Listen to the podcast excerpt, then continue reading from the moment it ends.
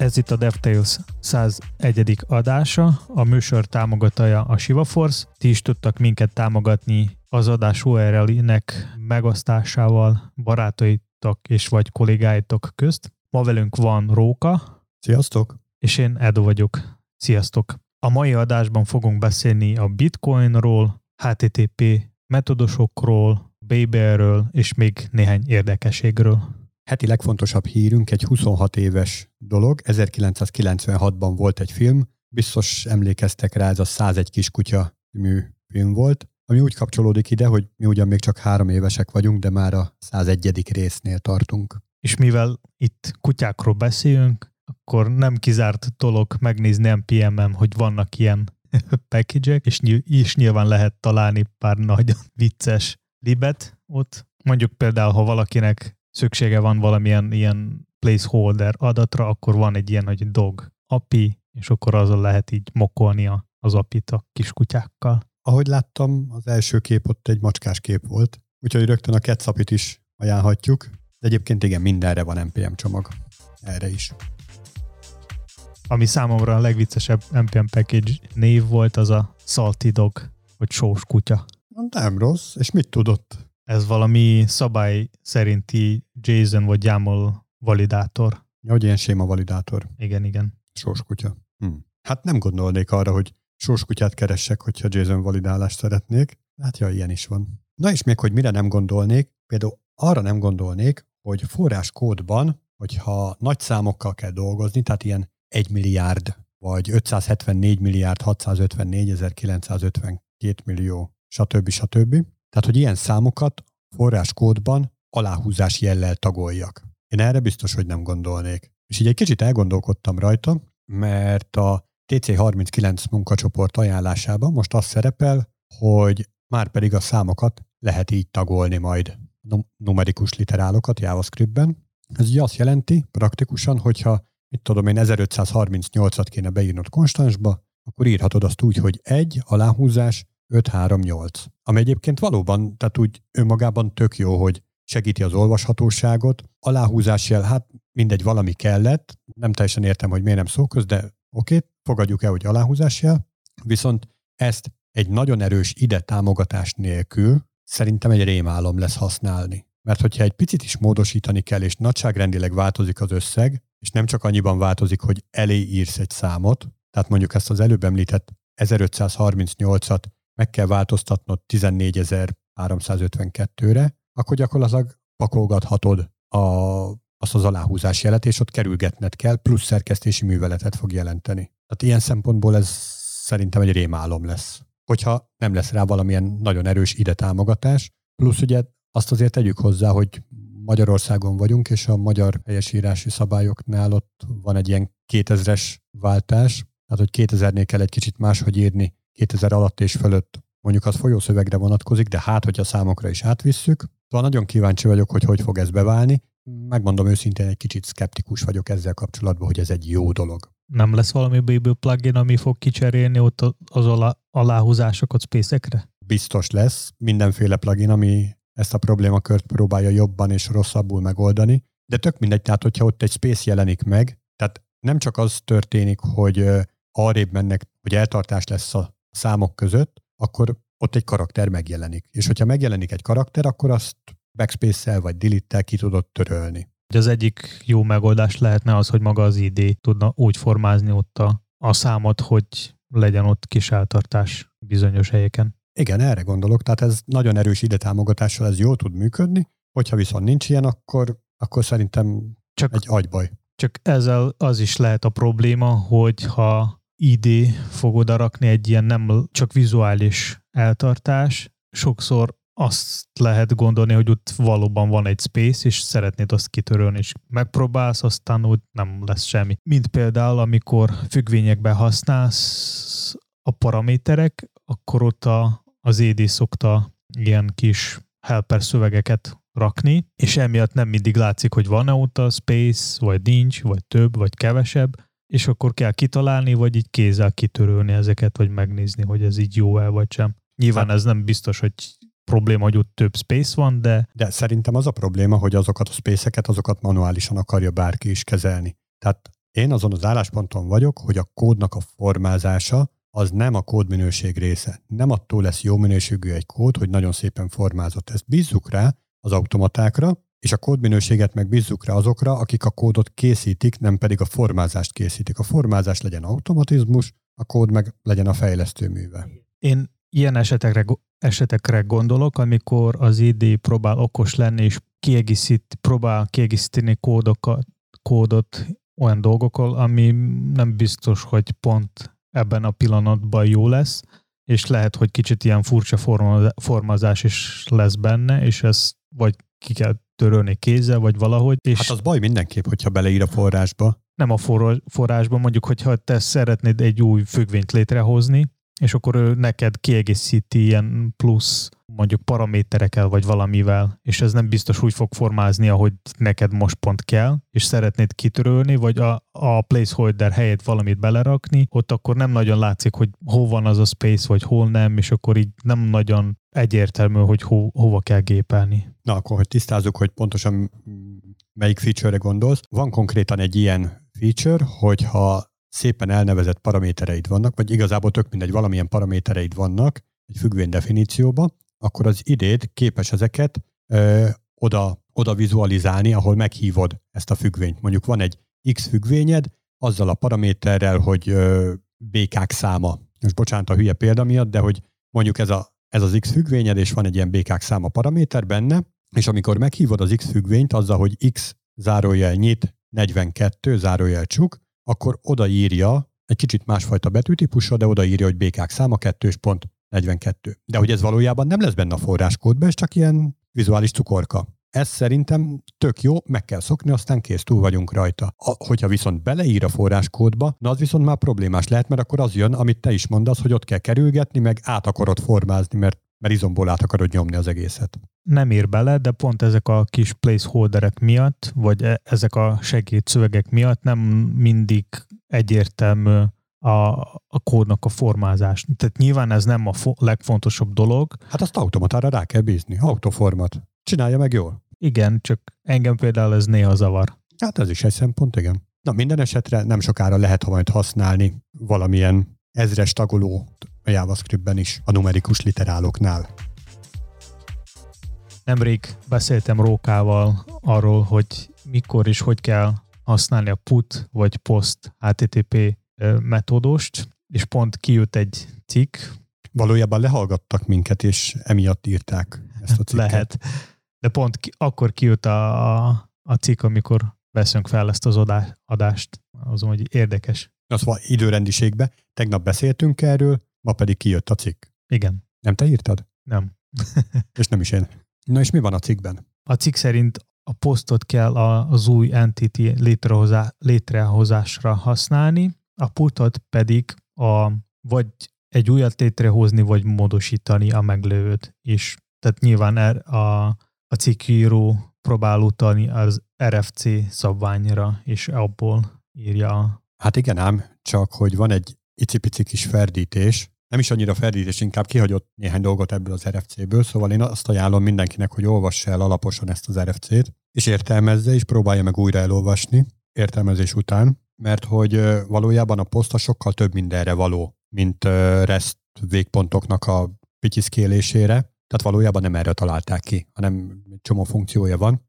Nem véletlen, hogy azzal lehet ö, nagyon sok mindent megcsinálni, illetve formokat kezelni vele. Szóval én szerintem sokkal inkább logikusabb lehet az a fajta megközelítés, hogyha HTTP posztos ö, kéréseket arra használsz, hogy mondjuk valamilyen státuszt állíts egy, egy folyamaton, vagy valami ehhez hasonló dolgot, valami nem kifejezetten az entitásra vonatkozik, ilyeneket művelj meg poszttal, puttal pedig, hogyha mondjuk az előző kutyás példánkat vesszük alapul, akkor api per kutya, erre küldött put kérés, az hozol létre egy új entitást. Egy api per kutya per egy küldött putos kérés, az pedig módosítsa az egyes ID-val rendelkező kiskutyát. Ez szerintem egy sokkal logikusabb felépítés, és persze a többiről nincs vita, tehát gettel kell lekérdezni a kutyákat, delete kell törölni őket, úgyhogy ebben a többi részében ebben nincs semmilyen ö, dilemma. És emellett egyébként az is igaz, hogyha projekt szinten, vagy céges szinten, vagy munkaközösség szintjén nem így szoktátok, akkor a, a kód egységesség, egységessége sokkal-sokkal fontosabb tud lenni, mint hogy ezt a fajta logikát kövessétek. Tehát, hogyha úgy szoktátok, hogy poszttal hoztok létre új entitásokat, akkor, akkor csináljátok úgy, mert, mert úgy lesz egységes minden. Sokkal nagyobb kavart tud okozni az, hogyha nem egységes a kódotok, hanem kétséges. Bocs a szó viccér. Szóval ez sokkal nagyobb kavart tud okozni, mint hogyha fogtok és bevezettek valami logikusnak tűnő dolgot, ami egyszer így működik, egyszer úgy működik, egyszer így szoktátok, egyszer úgy szoktátok. Az, az nagyon rossz. Amit előbb említetted, hogy a put per kutya az új, és kutya per ID az egy, ez módosítja, de miért nem poszttal ezt oldanád meg? Mondom azért, mert a poszt az sokkal több rétűbb. Tehát posztot én arra használnék, hogy mondjuk a kutya konvertálása macskába egy ilyen műveletre.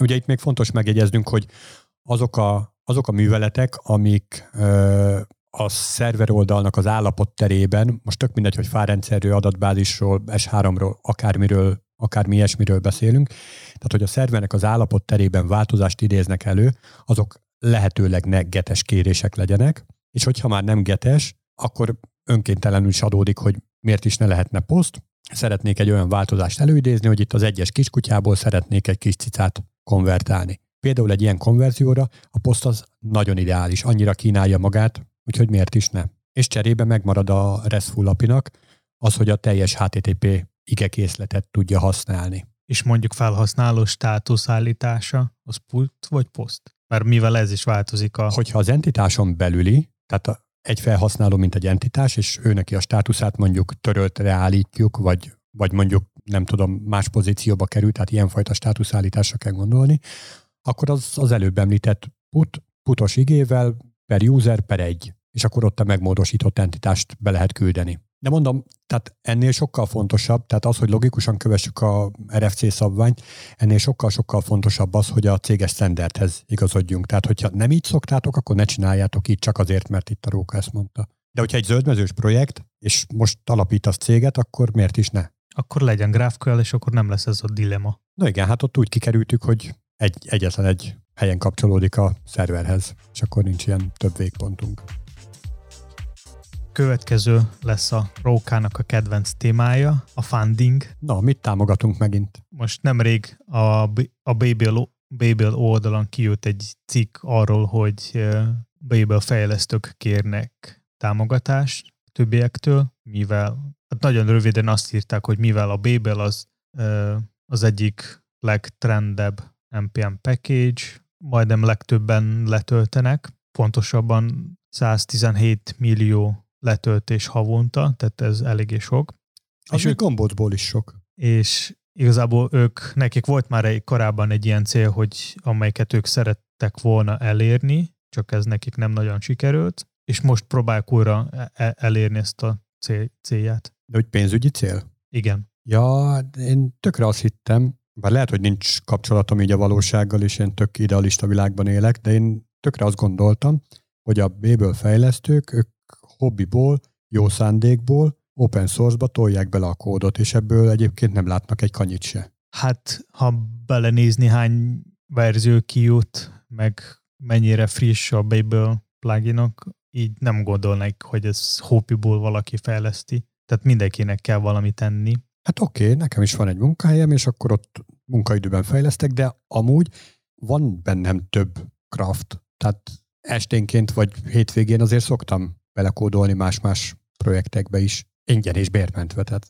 A Babelnek van egy core csapat, és ott mindenki fizetésért dolgoz a Babelben. Azért ők szeretnének pénz így keresni, mármint így már a adományból, és továbbra szeretnék azt, hogy a Babel az ingyen legyen, meg, meg mindig friss, meg mindig valami új történjen belőle, akár performance szempontból, akár feature szempontból is.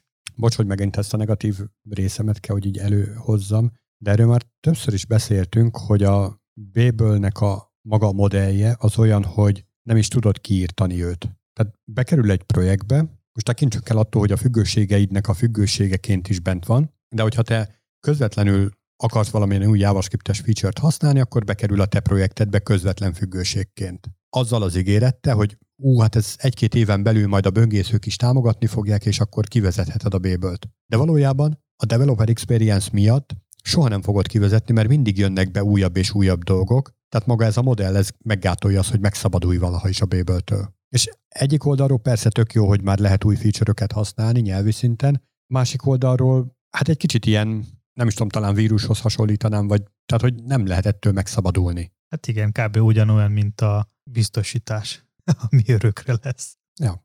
És egyébként mennyi pénzről van szó, tehát mennyi folyik be nekik havonta? Arról lehet tudni?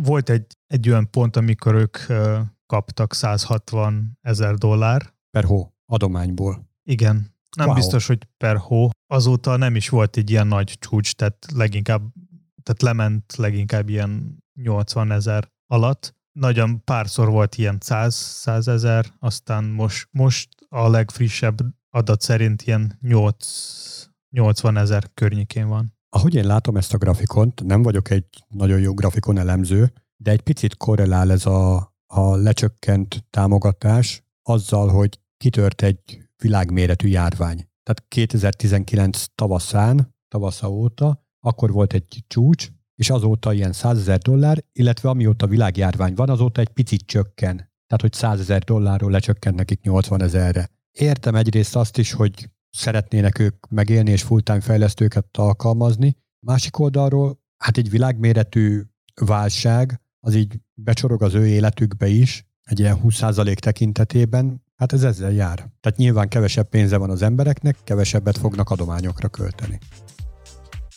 Korábbi adásban beszéltünk arról, hogy lehet, hogy vannak olyan eszközök, ami tudnak segíteni gépelni a szöveget, és pont nem rég kijut egy cikk erről. Igazából sok info nincs róla, de, de már ezen dolgoznak, legalábbis ennyit tudunk róla. A lényeg az, hogy kitalálták egy ilyen hardware, amelyik segítségével lehet gondolattal gépelni, és most per pillanat a 90 karakter per percet lehet begépelni. Voltak bizonyos esetek, amik, amikor kicsit több volt, Viszont szerintem ez elég jó erő, előre lépés ebben a témában. De ez a cikk nem csak erről szól, hanem arról is, hogy kézírással írott szöveget megfejteni. Igen. És mindezt ugye az agyba ültetett Neuralink segítségével. Igen, szóval elég érdekes, én már nagyon várok, mikor ilyen fajta eszközöket lehetne használni mondjuk kódoláshoz, és akkor így neked nem kell gépelni, hanem csak így elgondolkozni valamiről, és akkor ez már lesz ott a gépen majdnem azzal a sebességgel, ami, ami neked a fejedben van a gondolkodásnak. Képzeld el, hogy ugye ez be kell tenni a fejedbe. Tehát ott lesz a fejedben, és igazából bármikor hozzá lehet csatlakoztatni bármit, és hazamész, alszol egy jót, és közben gonoszul a feleséged rácsatlakozik, és meglesi a te álmodat. Nem, legnagyobb probléma az lesz, amikor lejön valami szoftver frissítés. És kék halál lesz. és az nem fog sikerülni. és akkor nem, nem fogsz tudni felébredni. Hát igen, érdekes terület ez is. Vagy mondjuk, hogyha jön szoftver frissítés, akkor ez mikor fog történni? Tehát, hogyha mondjuk neked jön egy valami értesítés pont munka közbe, akkor hogy fogsz ezt kezelni? Hogy próbálja még aztán éjszakán, vagy, vagy máskor? Hát reméljük nem olyan lesz, mint a Windowsnál a frissítések. De igazából a legnagyobb, a legfontosabb kérdés, hogy lesz-e benne reklám, vagy sem. Hát persze, hogy lesz, az mindenbe kell. De amúgy nagyon érdekes elgondolkozni azon, hogy, hogy milyen lesz majd a jövő fejlesztés, hogy hogy fogunk máshogy fejleszteni, nem mint most, mondjuk a gondolóitaval, vagy, vagy valamilyen más módon. Belegondolsz egyébként, nem is értem, hogy miért nincs ez még automatizálva, a fejlesztés maga. Hát igen, sok, sok dolog, amit lehetne automatizálni. Nem, nem is muszáj az egészet, de sok ilyen apró lépést, amit most is csinálunk, az lehetne automatizálni, de, de mégis nem az történik. De nyugodtan lehetne az egészet, tehát hogy van az a nagyon szép ügyfélspecifikáció, kell nekem egy webshop, hogy tudjam a nyűnyökémet értékesíteni, ezt így leírja egy mondatba, és akkor ebből készítsd el. Szerintem, ahogy, ahogy egy ember meg tudja ezt csinálni, ugyanúgy egy automatának is ezt meg kellene tudnia csinálni. friss és ropogós cikk megjelent a Storybook logján a CSS adonokról, hogy milyen pluginok van, vannak egy hozzá. Pillanatra, mi ez a Storybook? Igen, korábban már beszéltünk erről. A Storybook egy ilyen eszköz, ami tudna segíteni akár fejlesztésben, akár komponens bemutatásban vagy tesztelésben ügyfélnek. Vagy akár a saját fejlesztőknek. Vagy akár saját fejlesztőknek, igen. És mivel a CSS nem mindig ilyen egyszerű lehet, mint tűnik, a Storybook, Storybookban van, vannak hozzá mindenféle addonok, például van egy ilyen viewportos addon, ezzel lehetne beállítani a viewportnak a szélességet, és akkor lehetne megnézni mondjuk akár mobilon, tableten vagy desktopon, hogy hogy fog kinézni az adott elem. Ez csak a szélességet szimulálja, vagy ténylegesen touch device-ot is szimulál neked? Hát a touch device-ot az nem biztos, mármint, hogy abban nem vagyok biztos, de a viewportot talán igen, tehát nem így, hogy szélességet, hanem a media query az abban rendesen működnek. Uh-huh. Ez jó hangzik. Aztán a következő addon a pseudo states, tehát ezzel lehet uh, szimulálni a mindenféle pseudo state-eket, például mint focus, outline, active, disabled, hover, meg ilyenek. Aztán van egy ilyen érdekes toolbars addon, amelyik segítségevel lehet ilyen globál változók kirakni túbára, és akkor ott állítgatni a dolgokat, például akár háttér, szín, akár uh, nyelvesítés, meg egyéb dolgot bele lehet manipulálni.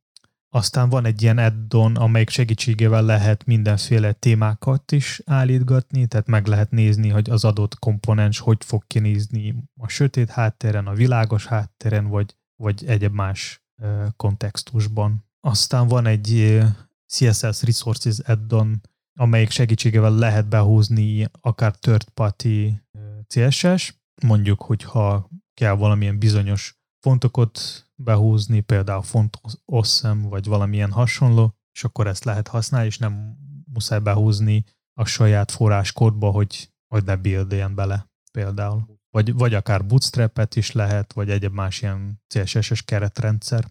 Aztán van támogatása a CSS ingest amelyik segítségével lehet mindenféle témákat beállítgatni, meg egyéb más dolgot csinálni. Van még egy ilyen backgrounds addon, amelyik segítségével lehet beállítani mindenféle háttérszínekkel, és akkor meg lehetne nézni, hogy bizonyos komponensek, vagy akár az egész komplet oldal, hogy fog kinézni bizonyos háttér színnel. És ami szerintem az egyik legfontosabb, vagy nagyon fontos plugin, ami addon, ami van a Storybookhoz, a addon docs, amelyik segítségével lehet akár dokumentálni is a kódot. Így a Storybookban nem csak a vizuális reprezentáció a komponensekből lesz, hanem a dokumentáció is, és ez eléggé tud segíteni néha a fejlesztésben. Vannak mindenféle layout pluginok, vannak accessibility pluginok is Storybookhoz. Ezekről mind majd belerakjunk az adás leírásba a linkjét, és akkor lehet ezeket ott találni. No hát amennyire hasznos a Storybook, és benne ezek az eddonok, szerintem annyira haszontalan a Bitcoin és az ezzel kapcsolatos blockchain hype. Azért gondolom ezt, mert végtelen mennyiségű hasznos számítási kapacitást pazarolunk el olyan tulajdonképpen értelmetlennek mondható dologra, hogy hasheket számítunk. Mindez csak azért, hogy tranzakcióknak a logját azt így őrizgessük. Ez egyetlen hasznos dolog, ami ebből a blockchain technológiából kijöhetne elvileg, de csak feltételes módban mondom. Tehát ami hasznos dolog kijöhetne belőle, az, hogy egy-egy adatnak a, az eredetiségét, vagy megváltoztatottságát, megváltoztatlat, ú, nincs is ilyen szó. Szóval azt az állapotát, hogy ő nem változott meg, azt tudjuk vele bizonyítani. Mert hogy matematikailag nagyon nehéz leforkolni egy ilyen blockchain-t úgyhogy utána visszatalálj, sőt, akár lehetetlen is. És igazából az a legnagyobb problémám vele, hogy gyakorlatilag most már ott tartunk, és összegyűjtöttem egy pár cikket, most már ott tartunk, hogy komplet erőműveket arra állítanak rá, hogy bitcoint bányásszanak, illetve bitcoin bányászgépeket tápláljanak elektromos árammal. És nem hiszem, hogy nem tűnik fel senkinek, az, hogy egyrészt mennyire környezetszennyező, és akkor ezzel kapcsolatban megjelennek olyan cikkek, hogy de hát a bitcoin bányászoknak az energiaellátása az x százalékban megújuló energián alapul, de könyörgöm, azt az energiát bármire is lehetne használni. Mondjuk kiváltani a szénerőműveket. Ehelyett mit csinálunk vele? Hashkódokat számítunk. Hát szerintem a bitcoin nem a legnagyobb pozorlás a világon, tehát vannak sokkal rosszabb dolgok. Például, amikor kidobják a,